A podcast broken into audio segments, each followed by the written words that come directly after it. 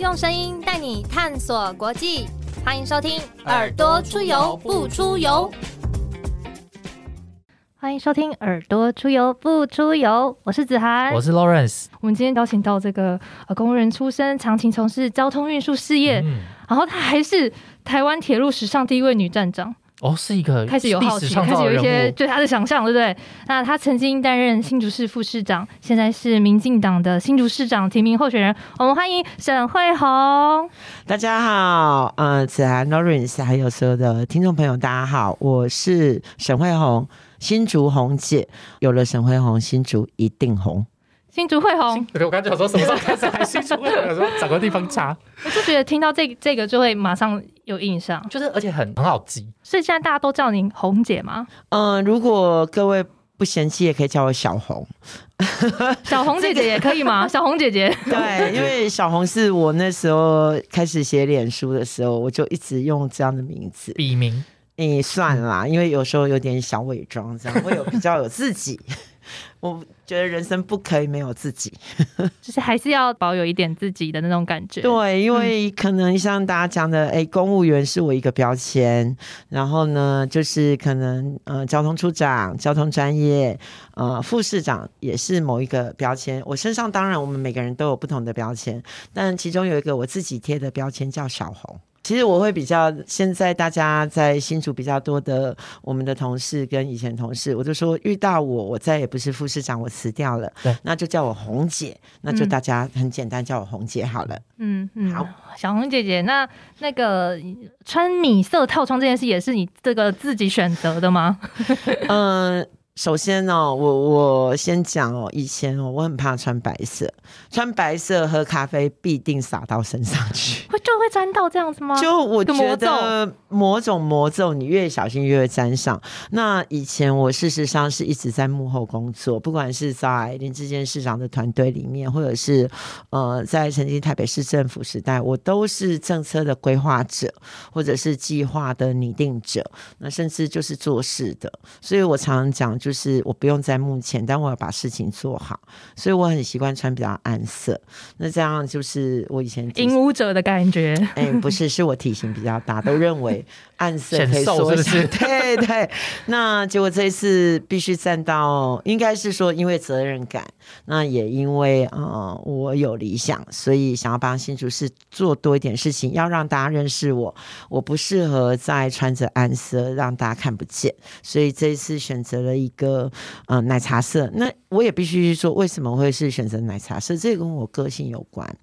因为奶茶是国民饮品，那国民饮品不管你冰着喝、热着喝、温着喝，你喝起来都很舒服。因为茶有点比较锐利，牛奶又大家觉得小孩子喝的，但是当它变成奶茶，又有各种 mix 的可能性。所以国民饮品奶茶给人就是温暖，然后这种温暖的感觉，我想跟我人格特质有点关。那我们就用这样的奶茶色来做我的衣着的颜色。不同特质完美的融合，而且我刚好看了虹姐，我就默默发现她的口罩也是对，也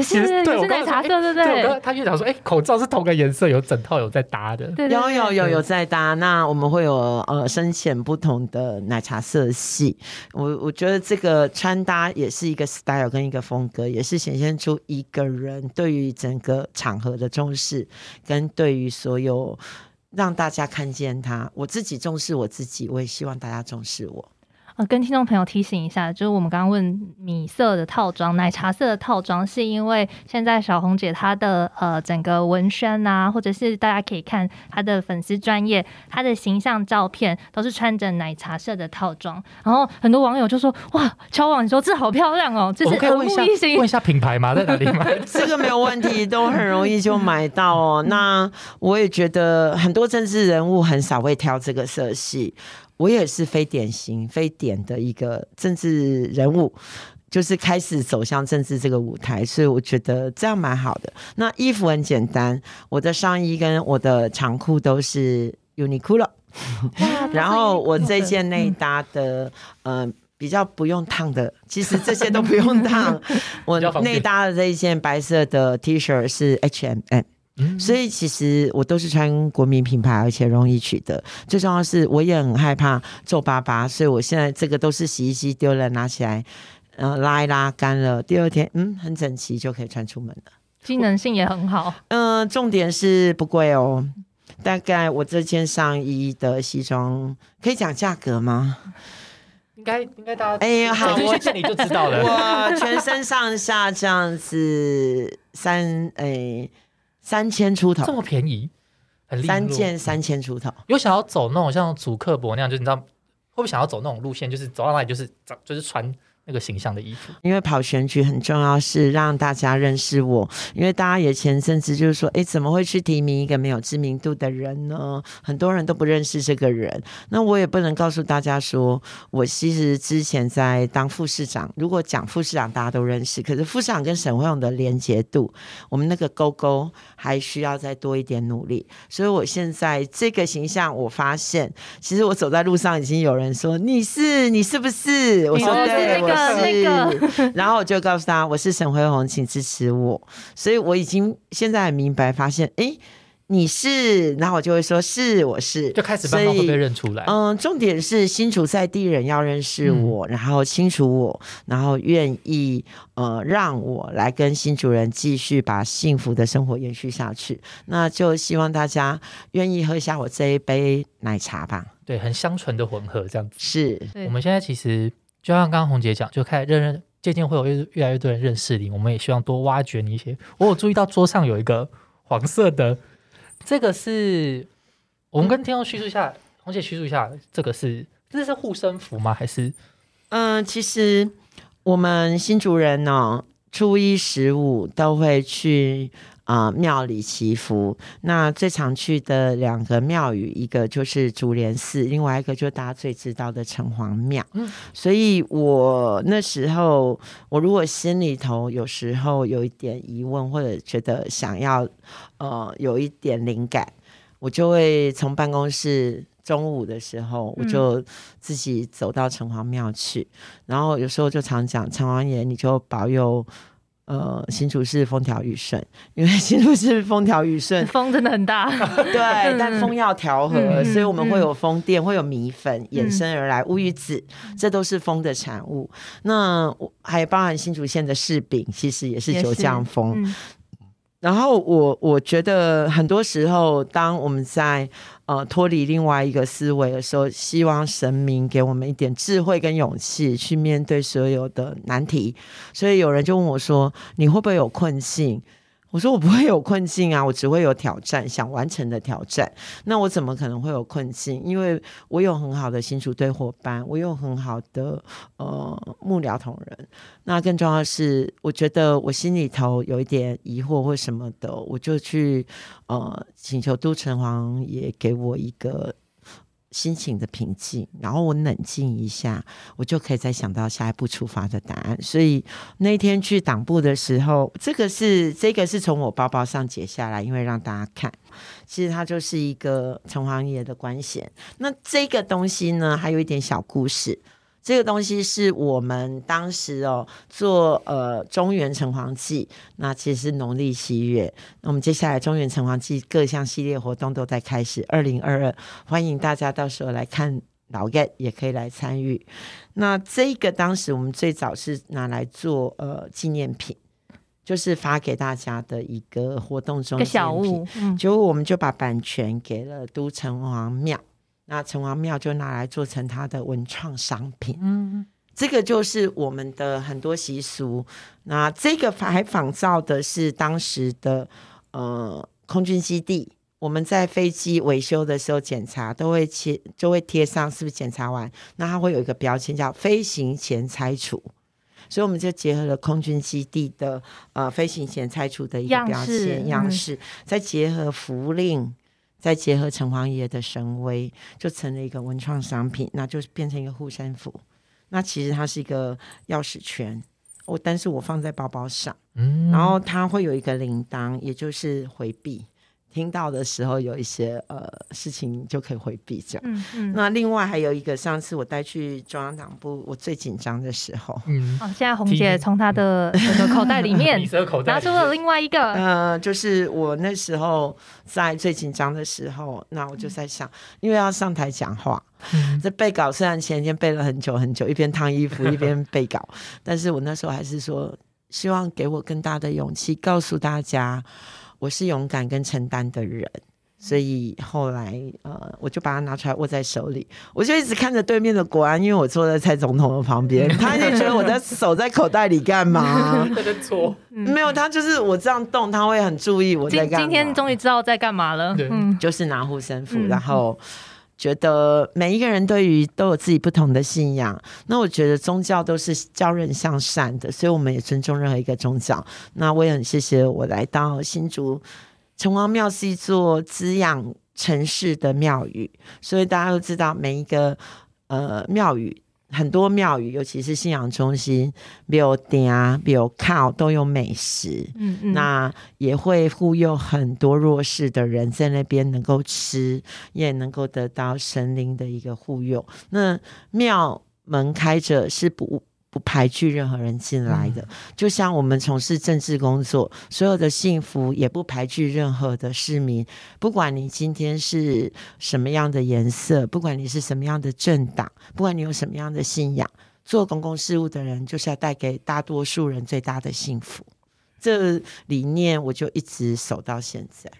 从记者会到现在。是你觉得生活有什么很大的改变吗？跟以前不一样的习惯，我觉得更多的是我这次出来参选，除了我是希望说我的理想跟一些规划自己来做自己来实现，那我更发现我很幸福，因为很多本来大家朋友只是打招呼，那我觉得他们对我的爱护还有对我的关心，让我觉得我的朋友们是支持我，那也爱护我。那每个人都说竞选你走这条路很辛苦，那要注意身体，尤其是健康。所以我现在大家听我声音好一点，对不对？我前一个礼拜是完全大家都说不行，所有人都快吓坏了，说才开始那我说我会好起来啊，不用担心。是因为慧虹开讲场次太多吗？还是对，跟听众朋友前情提要，因为洪姐现在在新竹各个地方都办洪姐开讲的这个第一线面对民众的这个活动。大家来开讲啦，就像现在一样。那我那时候应该是说，我用力的程度没有讲得太卖力。因为刚开始总是很卖力想要去推销我们认为的好的事情，想要让大家知道我们8年做了什么事，未来还想做什么事。那结果那个过程我渐渐抓到诀窍。那我更幸福的还包含柯建铭总召，他就会告诉我你身上台要勇敢啊，你要有自信啊，然后新竹队的其实其他的几位现任的议员啊，也会说你其实什么事情要讲清楚，前辈的经验传承这样。对，那已经跟年龄没有关，因为他们在政治上都是我的前辈，最重要是很多很多的市民啊都会去跟我说啊，你这样生意怎么办？我都还是多喝水好，吃什么药好，喝膨大海好，你吃时候就好。那他们接下来就会说你不要再讲话了，这样就好了，就好。欢迎各位新竹朋友多多跟洪姐推荐各式各样的这个养嗓的配方，养嗓的配方是。那我们所知道说，洪姐给人家除了很温暖的奶茶色、平易近人的形象之外，有一个很重要的，我觉得非常特别的，就是你的专业是。交通这个专业，然后你一直以来大学研究所都是念交通的，我就突然想到说，那这个可不可以跟我们分享一下为什么会选择念交通这个事情？我觉得其实是一开头算是一个美丽的误会啦。我其实大学刚考进去是一个叫做合作经济系，可能比较像是金融，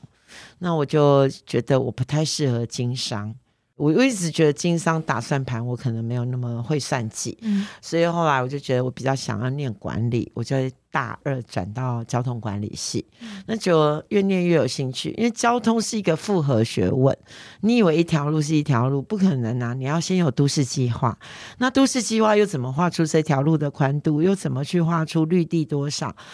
停车场多少，它都有一个理论根据，所以交通永远不会是目的，因为你不会只是坐着车要去走，你一定是要去哪里，你才会采用交通运输的方式，就这样越读越有兴趣，那后来就一路连普考也是考交通，高考也是考交通，到上班10年之后想要再进修也继续念交通研究所，所以就这样一路，中间除了1年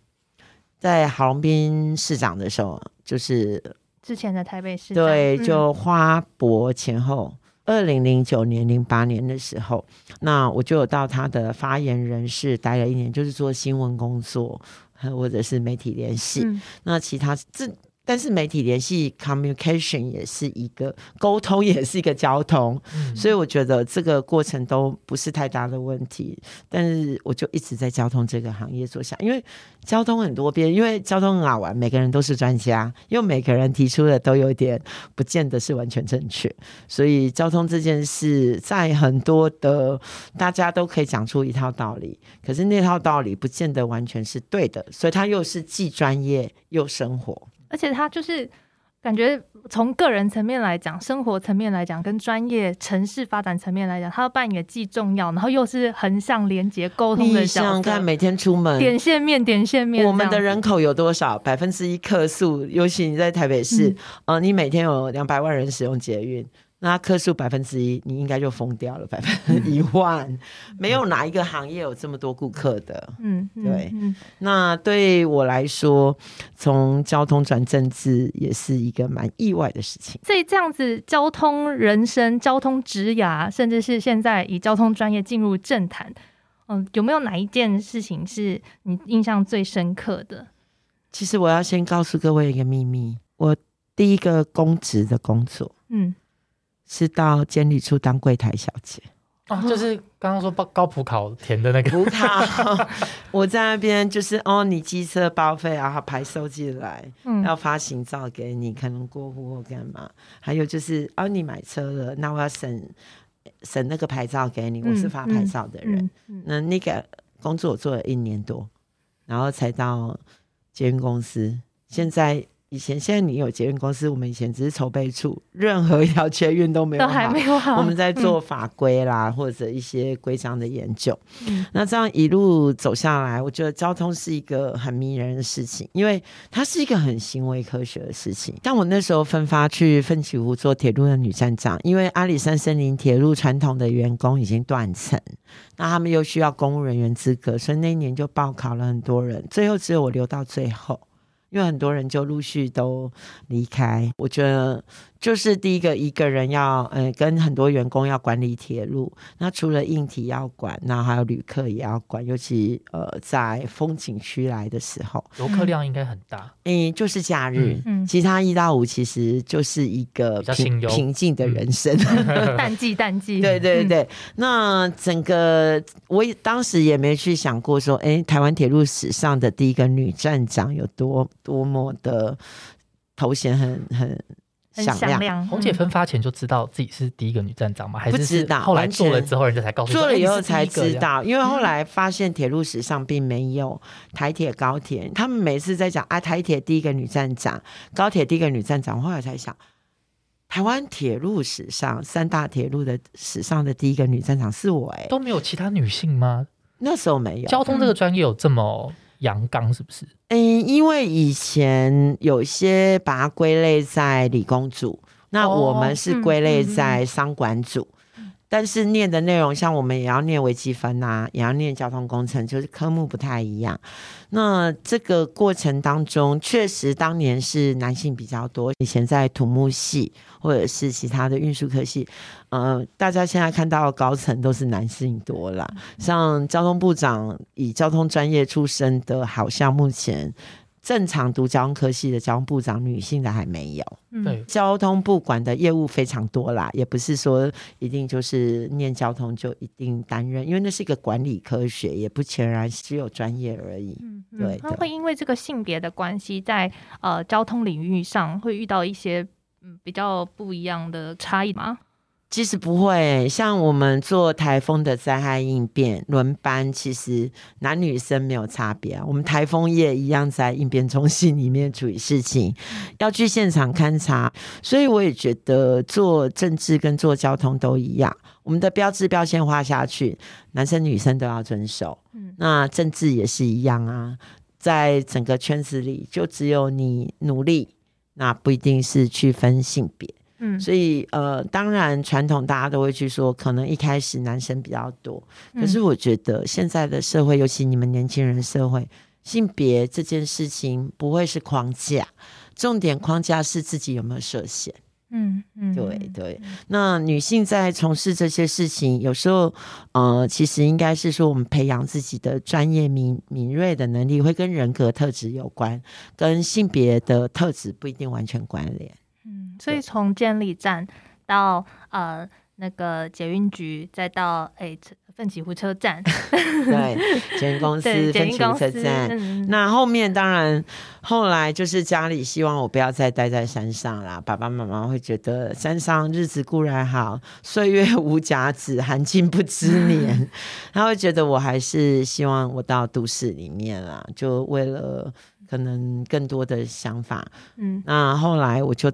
就进入陈水扁时候的台北市政府。嗯，好，那也在马英九时候继续，所以我才历任在台北市政府，历任了陈水扁市长4年，马英九市长8年，郝龙斌市长就是前任4年，在后面的2年，很久欸很长啊你可能像各位可能只有18岁，我就在那边待了18年所以非常长。那这中间过程包含台北市的停车场的政策，像刚刚我就带着幕僚们走来，我说哦，松山高中有地下停车场，你可以去停。那再要步到那个贵妇百货前面那边也有松信地下停车场，你也可以停。那可能在什么地方我都知道有停车场，因为就是当时候规划出来的，有一些就是既有、嗯、那我们要知道它周边还要不要再盖，嗯，够不够用啊？如果我们信义计划区上半大路跟2条捷运，那我们当然就不要挖那么多地下停车场，但是我们外围的松山商职啦、松山高工，或者是再到新澳国小地下，那些地方比较靠传统住宅区，那也许就需要一些地下停车场、嗯、所以我们那时候不只是停车场用地、嗯、就连公园啊、学校我们地下都会使用，那是交通停车场，而且是历经很长一段时间、嗯、那接下来我就到郝龙斌的时候，我们刚好做花博嘛，嗯嗯，那时候我就很多不同场馆在各个地方，对，那我们那时候就是我们区内有做 Hybrid， 后来在郝龙斌时代我就刚好因为花博离开他发言人室之后，我就去做花博的交通计划执行，接驳的公车零事故。嗯，对我们来讲安全很重要，零事故这件事情我们没有彰显，可是在对我们做的人很开心，而且我们每一位，我们60部的 Hybrid 的公车的司机、嗯、全部变我们导览员哦，接驳车司机他也变成他在车上就会讲哦、我们现在哦就经过这个地方哦，叫花枝隧道，不是灰机的隧道哦，是花的隧道，然后车上大家就笑得很开心花枝隧道对，不但零事故，然后还可以更了解这个花博的意义跟内涵。我们就发现让不要说什么专业导览，你要让所有的人，尤其政策措施都要朗朗上口，嗯，这样的事情才会成功。你如果只要靠专业的人去讲，就我都听不懂啦，嗯啊，所以在这个过程里面，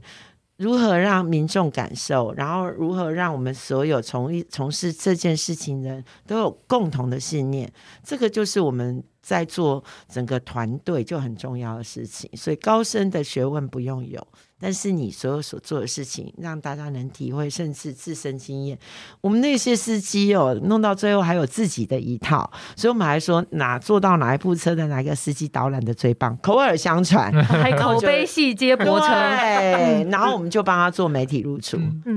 就超好的。那甚至大家上车啊，你就不做啊嘞啦，对啦对啦对啦，变成新的明星这样子。是，所以我就觉得哎，成就感又反馈到他身上，这样才让团队整个向心力会上来。难怪洪姐真的会对这个交通这么的热爱，光我们这样听就觉得有那个迷人之处，因为不会去想到后面他整个规划的过程其实也是很辛苦，我们就是听司机在很让大家很开心。因为我刚刚说过，我们每天在城市里活动的使用者，使用交通人几百万人，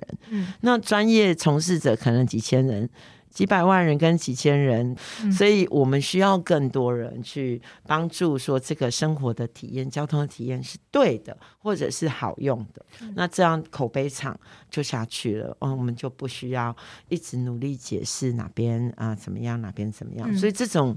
推广型的事情也包含公共政策，不是只有交通措施。那讲到体验跟口碑，U-Bike 其实也是一个翻转城市的这个认识的一个新的 U-Bike， 算是一个跌了一跤再爬起来的，它差一点没办法复活。因为我是台北市民，然后我就一直记得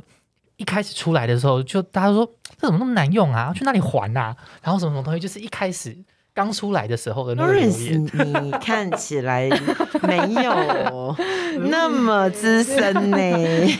洪姐要不要跟我分享一下当初你讲的第一个计划？你住新义计划区吗？小时候家里住台北那个总图大安森林公园附近啊，我知道见过那个总图那边。对，那第一个其实 U-Bike 计划第一个是11个站大概500多辆车，是在新义计划区，当时用试办。那结果我们那个计划试办完之后叫失败，因为为什么？就是 Lawrence 讲的，去哪里还车啊？这是第一件事情，点不够多，只能在新义计划区骑不出去。第二个很贵，怎么样很贵？不是费率很贵，是你必须要用信用卡付押金，先刷信用卡付押金，因为怕车子掉。我们都很害怕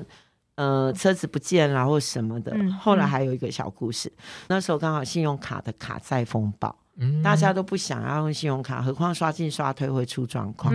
那骑不出新义计划区，点数少，然后不知道骑到哪里去，然后再加上使用不方便，所以第一个试验的结果我们就是把这个结果都写出来，所以接下来当然要依照试验的结果去改变它。那时候已经开始悠游卡可以去坐公车了，悠游卡人手一卡嘛，那悠游卡就可以使用。第二个当然费率不要太高，因为你一天骑一趟或两趟，你出门一趟回家一趟要乘以2，公车所有交通费用都要乘以2，因为你不可能出去又不回来，对，基本是2。然后呢，是不是不要再押金？当然不用押金，因为有人偷了 U-Bike 的车，结果在路上他去脚踏车店要卖结果太明显了吧，脚踏车老板很赞，他就把 U-Bike 还回来，就还回来。从此以后他长的就是 U-Bike， 谁会偷 U-Bike？ 就是没有人敢偷。那结果这证明不需要押金，然后再加上运用，可能像我如果上网去注册了 Kiosk 那些东西，我其实还车站那个，对，还车站，但是你可以在家里用你的悠游卡登录的卡号，发现你当天怎么借，其实它是有轨迹的，有记录，有记录，所以你什么时候使用，在哪里还，然后骑多久，其实上面都会有记录。所以我们后来发现，对于民众要用的东西要简便，要方便，然后要能够多，所以我们第二个计划开始做的时候，就是确认要做，去争取议会的预算，1亿多，印象中那时候不知道是要做100多个站还是就拓站嘛，因为刚前面讲到站太少，然后另外一次要一炮打响，所以我们那时候一次启用30站，采用遍地开花，遍地开花下去不得了了，口碑场每个地方都要。因为我们当时一开始在做这个站还要沟通，因为新的嘛，大家都害怕改变，会好吗？很好。好用吗？很好用。我反对。好。让我试，让我试。然后里长说反对不了，找议员咨询你。那我就说好。那议员因为我做府会联络人，那个时候就大家有一些意见，那除了理想的沟通，那另外就是议员那边，我说这30站我相信会成功，你让我做下去，如果不成功你后面再来要我改进。结果这个可能我自己平时也够诚恳啊，所以不会大家说好给你试试看嘛，反正不急，等你出错再来答案，也不会说太刁难这样。然后接下来我们有什么问题我们就主动告诉媒体这个可能会出什么事。结果媒体还跟我说你还自爆，我说啊，自己说自己不对，让你写完我就改进啊，让我平衡报道就好。所以所有的不管媒体，然后府会，然后跟地方会刊，然后施工，我们就30站一次出来。哇，从此开启一个从零开始的 U-Bike 时代。那现在 U-Bike 到前2天我们新的 2.0 新竹市新的 2.0 使用，我们看它的使用已经到达2亿人次、哦、光新竹一次就是一个人次、没有全台、那现在目前来讲双北桃园新竹县也已经开通了，新竹市科学园区苗栗一直到台中，那当然当中跳嘉义应该也是 U-Bike， 所以我觉得是一个方便的运具，那你要相信它，你也知道它好用，那这样你怎么去告诉大家它好用？我自己就是重度使用者，我有一段时间我每天的那个脸书就是我今天骑哪一个号码的车然后我做了什么事，就好像搜集流水编号，然后跟这个脚踏车发生了很多的情感，把它拟人化的感觉。对，然后我就会脑袋里盘算快迟到了，我是要骑 U-Bike 还是走路，还是今天其实 U-Bike 还有一个很大的重点，穿着窄裙可以骑，因为我们都脚踏车都要穿那个，那当时就是一个 U 字型，很像淑女车又不是淑女车。那另外交通运输工具众人在使用的公共使用的一定要耐操所以它很耐操，故障率不高，不然你万一老是接到故障车你对它就不信任所以这个过程是一个整体的系统化。我们当时也跟 U-Bike 公司微笑单车公司说，其实这包含城市的撰写，整套租借是一个系统，它其实是可以整套做贸易输出的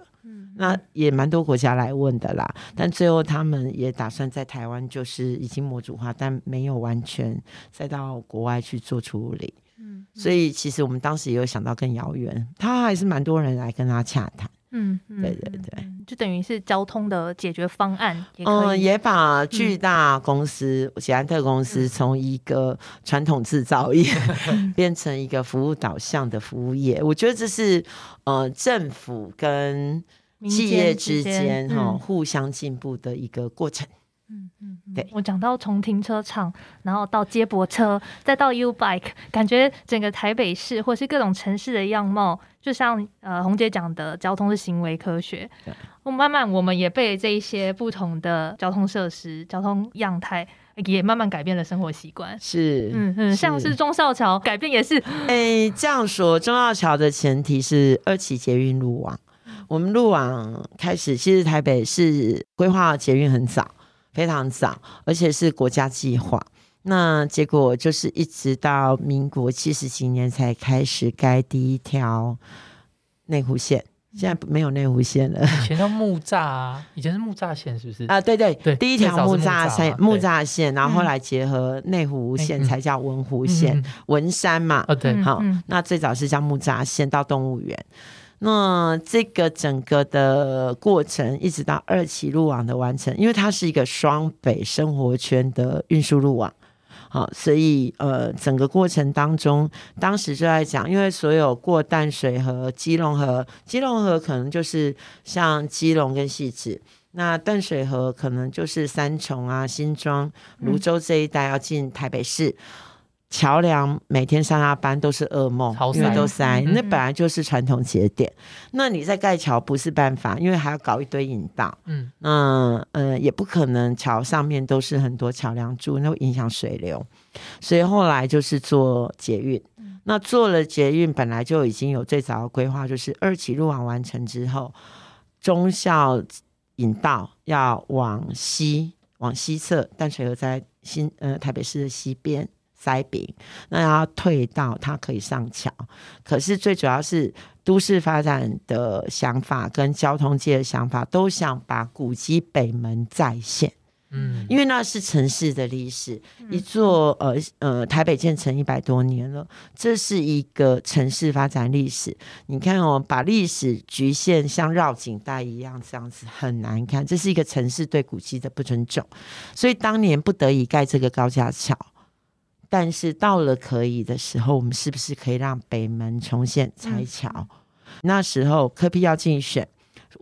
我刚好就是进入他的政策小组，我是在交通的部分。那我就问他说如果你要当市长，你对这件北门重现的事情怎么想？要不要让它重新再现？如果要让它重新再现，其实计划都做好了，就是排版要不要而已，要不要拆？对，要不要拆高架桥？那第二个就是同步这件事，可以把忠孝东路公车专用道那个尾巴一起消掉，解决两件事情同时，因为它就在一条线上。好，那这是一件事情。第二件事情就是柯 P 你是医生，你在急诊室，那你救人无数，可是你知道机车这件事情是很重要，多少18岁的年轻人生日礼物考了照一把机车钥匙，新北过来的机车流那么大，你对机车这个看法，我觉得你应该救这个城市跟救所有的交通，所以你要体验机车族的生活。这个过程我就希望，我就提出建议，那希望你要不要体验机车族的生活。第三个就是我们的台北市公车票价，那你要不要去考虑票价的跟路网？因为捷运完成了，你路网你要让公车生存，你要怎么样去处理路网的问题？那这几个我想最显著就是北门这个建议他采用了，那大家也会去讲。我也想到这几天我交通圈的朋友或者我们市政圈的朋友会说，你省会我是规划旁去哦，是你跟柯 P 说的，柯 P 做拢你哦，但是不是，这是我们交通界跟都市发展所有人共同的期待。只是我刚好在决策者关键时刻提出建议给他，这就是我告诉在我们民进党自己本身的国务卿那个研习营，我就说年轻人要有勇气你去说出来。那我当时说出来了，也造成一个城市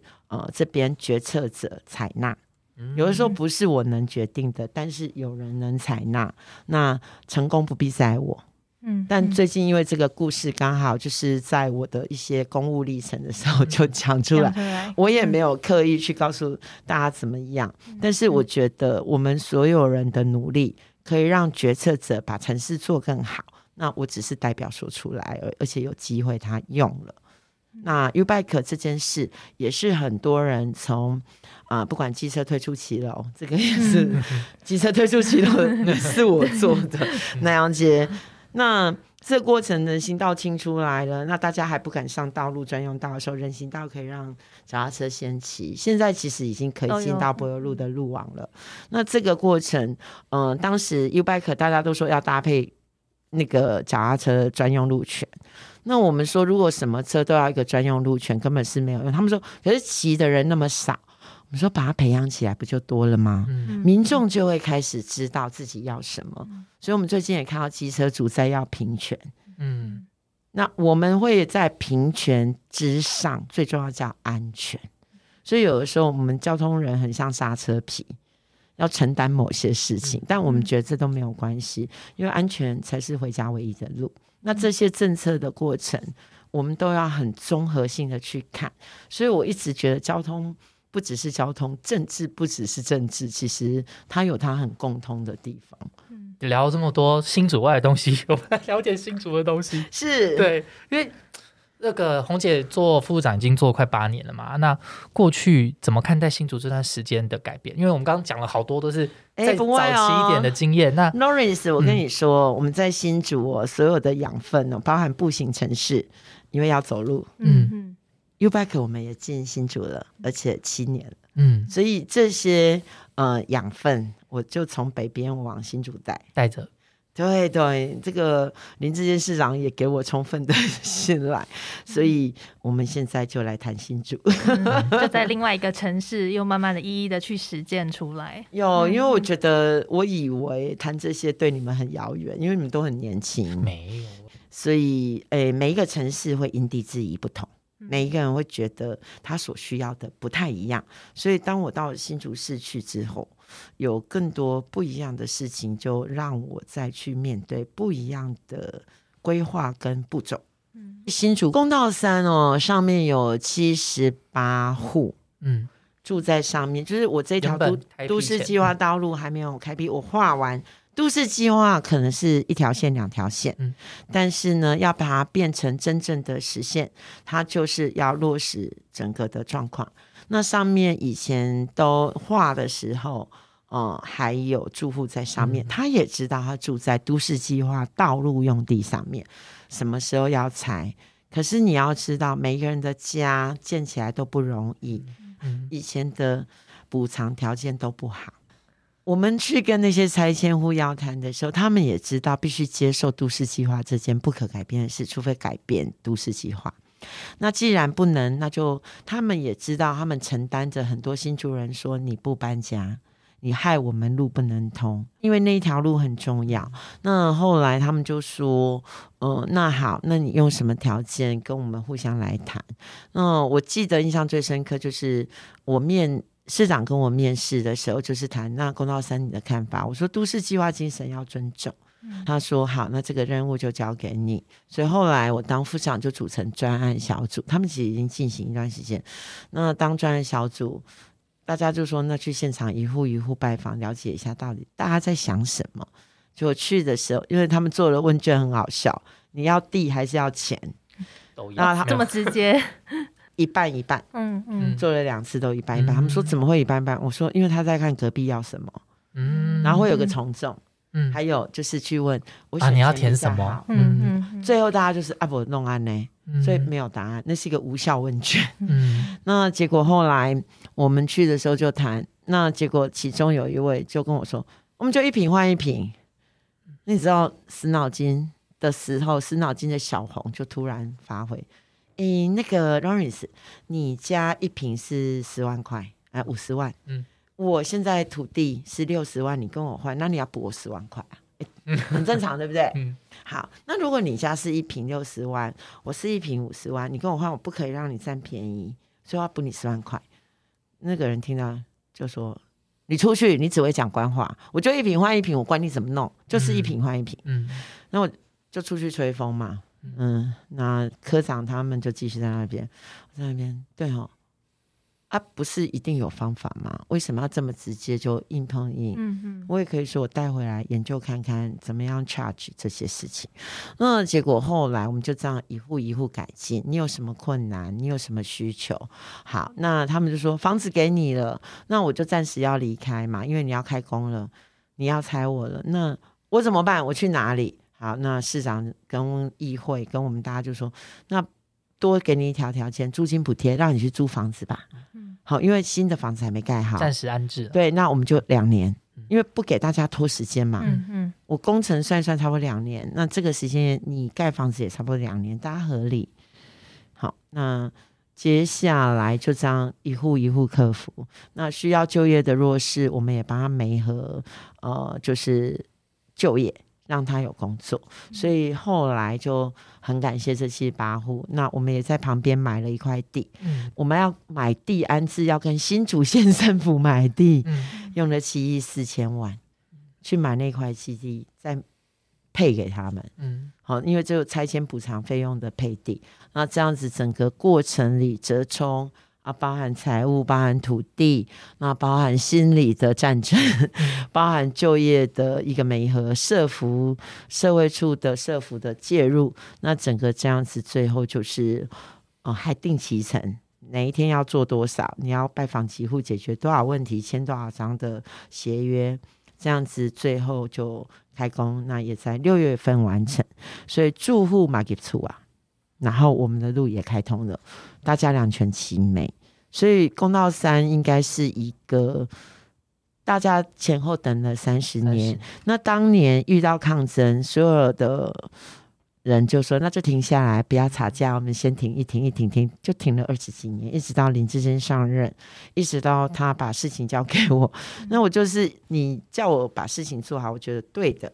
那我们就想办法做好。所以团队也就这样一步一步，有什么问题提出来讲，有什么问题提出来讲，那解决好，那没解决我们再请示决定，或者该去请议会支持一些规则的，就这样多方走下来。所以公道3终于成型，就是通了。那这个是我们一个很重要的外环道路断点，大家不需要再塞在市区，这个道理就跟五羊高往南延伸分流是一样的，就是不要所有人都塞在那边。嗨，有些人不想到新竹，你不要叫他在新竹的上空停留很久。所以我们就五羊高往南延伸，想到新竹的走原来的道路，因为我们新竹地区总共有9个交流道，够多了，因为有科学院区跟着。那其他想要不跟我们塞的，他可能要到苗栗以南的，你就走高架吧，就快速通过，想下来的下来，这样有效分流之后，就不会大家都隔在一起，然后大家都不愉快，一样的状况。所以我们这个外环道路要从市区到国三很容易，就不用再去绕到东区的光复路交大门口，上了国一再去跟大家隔系统，就也可以减轻市区往东区的交通压力。这样等于放下心中的一个大石头，然后也做了很大的这个交通的改善。那对于之后红姐这边对新竹的愿景有什么，也是现在已经很清楚的蓝图？其实应该8年来我们在林智坚市长这个团队里面，我们说就是包含现在代理市长我还有林市长，我们是铁三角。那现在当然新竹的市政就有我们的代理市长在带领我们的这样训练有素的团队继续走。那我最重要是因为我觉得我好像有机会把我以前规划的想象的我亲自来做，因为以前是客卿嘛，现在变成我有能力我也有理想。因为新竹过去8年不管我们任何的建设，像孩子的新校园运动让孩子在美学教育里面，设计力发展翻转新竹市的公共建设，还有我们的头前溪。那时候大家都说为什么头前溪荒野蔓草，你可以像基隆河，我们的头前溪还是头前溪，但现在使用率非常高，17公里也整个有翻转，所以这个微笑水岸，那所有的整个城市的幸福建设都在进行当中。那这过去的8年我一直也在有规划跟执行，未来在新竹还有更重要的像轻轨，那以及大车站计划。那轻轨为什么重要？因为我们多给民众一个选择，如果你没有任何的轻轨，没有任何大众轨道运输，你永远就是只能汽车跟机车，你没有选择。那让民众没有选择是最糟糕的事情，所以轻轨这一条运输是势必要做。那做了轻轨连接各个车站，其实所有的次运输系统，包含步行城市，包含 U-Bike， 包含你如果是要骑车过去或者是开车接送，它才有可能到从社区到车站解决一部分的交通问题。那另外就是大车站计划，是因为我们的新竹120几年的车站没有后站出入口，所以后站地区又是我们现在非常重要的一个区域，像新竹公园、动物园，整个的18尖山的整个发展其实是全面性的。所以交通不只是交通建设，其实是城市改变风貌一个很重要的手段。那另外还有像我们竹科 X 台肥的土地，我们都开玩笑说台湾肥料公司以前在农业时代生产肥料，让我们的稻米甘蔗、凤梨、水果这些可以外销，现在它的阶段性任务比较没那么好了，那就台肥的土地又多，就转型做竹科 X 的一个研发大楼，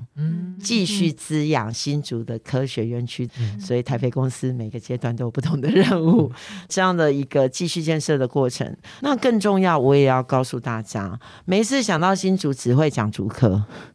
竹科不是新竹的全部，竹科是新竹的一部分。那你要论竹科，你要记得还有传统的象山区、传统的北区，新竹人是这样全面45万人口，加上竹科15万从业人口，所以要做一个新竹市的幸福城市的治理是全面性的。竹科条件已经够好了，那需要帮助他的是减少他的行政障碍，需要帮助他是帮他解决缺地的问题，那缺水的问题现在竹科已经不怕缺水，因为我们去年就完成了北水南送，还提早完成，所以水的问题也帮他做了一些处理了。那重要的是帮助竹科人，帮助新竹还在发展的这个城市就学、就业还有就医平权，这才是真正一个幸福城市要的。因为新竹不是只有竹科，但我们必须让竹科的人一起融入新竹这个地方的生活，才是真正要做的事情。新竹得天独厚40年来最棒，就是你可以在地有五所大学，你可以在地就业，你可以不用离乡背景，你可以不要过年过节跟人家抢车票，因为你就是在地。那这个对我们交通来讲也是减轻措施啊，像台北过年都是空城，台北不是我的家，台北是要是我们的家才会是好，你才会建设家乡嘛。新竹是我的家，我们才希望帮新竹的产业，那你的孩子要就学啊，好，新竹人重视教育啊，就要把它给平权，不是老是只有都市的明星学校，每个孩子都是宝贝，那我就要让每一所学校师资平均，教学水准平均，孩子怎么去做适性的发展，那是孩子的事情。那这次参选，我们也很好奇，就是说，小英总统有没有给洪姐一些什么建议？我觉得民进党这个政党，第一个尊重专业，不问性别，然后愿意让一个素人，因为我觉得整个党就是希望追求幸福的生活，不管是新竹或台湾，那他们觉得选对的人比什么都重要，所以这次也给我这个机会。那尤其党内的前辈跟先进，每个看到我都是加油跟鼓励，那还有一些政治前辈的成全。那我觉得总统给我最大的鼓励就是那天去公道山，他亲眼来踩我们那一块努力的土地，亲自来肯定基层同仁，因为成功不是我一个人的，是整个团队的，他来肯定我们，谢谢所有的居民，然后也告诉大家，只要你肯做事，你做对的事，全党的力量都会支持你。所以我觉得最温暖是在于他们尊重我的专业，也愿意让我去做对的事情，那最重要是还愿意来肯定，因为对所有基层同仁来讲，民众的肯定很重要，但是来自我们总统的肯定也很重要。所以我那个过程的感受就是，我带领着团队做对的事，我们就会得到最好的鼓励。所以总统的出现，总统的鼓励，对我们整个团队来讲，什么辛苦都值得。接下来的选战也是一条辛苦的路，那你会怎么样给自己的期许，成为什么样子的政治人物？第一个不忘初心，因为这么多年来我一直是在一个 feedback 的状况，我规划了什么，执行了什么，我会去看。然后第二个，我希望看见市民更多真正的生活，因为有的时候我们在忙碌的过程中会忘记真正的生活是什么样子，真正的需求是什么。那当我在带着这样的养分回来的时候，当我们握有决定的权利的时候，不要忘记这些给你养分的人都是需要你照顾的人。另外我觉得很重要就是我的妈妈跟我的爸爸，我的爸爸就是努力让我往前飞，就是我能做什么爸爸都没有什么特别的意见，但是每一次他觉得骄傲的时候，我就觉得很赞。那妈妈，我曾经跟我妈妈在聊天，就说某些人我觉得蛮讨厌的。那后来我就突然跟我妈说，你觉得我会不会变成我讨厌的那种人？那我妈妈就笑说，你没有天分你没有天分变成那些人。那这种话也只有我们听得懂，所以我就觉得如果我可以，那我一定不要变成那样的人。所以在这条路上，我希望我坚持的事情，如果它是对的，也验证是对的，我就要继续走下去。有的事情其实眼前你可能不见得看到它是正确的，譬如说像现在我们在推轻轨，大家就说你一条轨道怎么救所有的交通？我说但是你不做，你就永远没有解药。那另外在医学上，尤其你去问中医，一味药一个药不会救你的疾病，很反而产生其他副作用，要有很多药方去做综合。那我们的轨道运输我刚刚说过了，我只是一条脊椎，你要怎么传导你的神经，你要怎么样让你所有的身体都知道你有这一条轨道支撑你，所以你可以站得挺。那我当然就有步行程式，我有 U-Bike， 还有培养走路的习惯，培养使用其他运具的习惯，再导引他使用公车，所以我公车后面也会优化。那这样所有事情就跟台北模式一样，只是我做的顺序不相同，因地制宜不相同。那这些如果我认为经验是对的，我就必须坚持走到最后，因为我不坚持就没有人能坚持了。有很多人都是遇到了困难就马上转弯随众，可是随众不一定对，对城市的发展不一定对，他想要生活随众是对的，执行的技巧随众是不对的。所以我想在所有目前我会告诉大家，目前台面上我是对的人。你想要让新竹走向幸福新竹、国际新竹，我就是对的那个人。我希望大家能够在过程里认真听我们的政见，听我们提出的一些想法。那如果各位觉得我才是幸福的引领者、幸福的延续者，或者甚至是新幸福的创造者，这听起来很空，可是很多东西是你本身在当地生活才会知道，外地人听起来是空的，可是本地人知道。我的轨道连旧城再生都已经算在里面了，因为大家都在说新竹没落，新竹没有没落过，新竹有新竹的热闹，只是外地人很多人都会去说他就没落，那好啊，那没落请问你要不要引进任何资本来让他起来？你没有啊，你只告诉我他没落了哦啊好，然后呢？请问你告诉我然后呢？问题没有被解决，没有，因为很多人只会一辈子10万个为什么，然后逼你做。好啊，你如果是很厉害，你应该告诉我怎么做，我就听你的做啊。那你没有办法告诉我怎么做，那你跟一般人有什么两样？别人为什么要选你？那我要告诉大家，我跟大家不一样，是我有策略知道怎么做，我可以把问号变成惊叹号，甚至变成句号，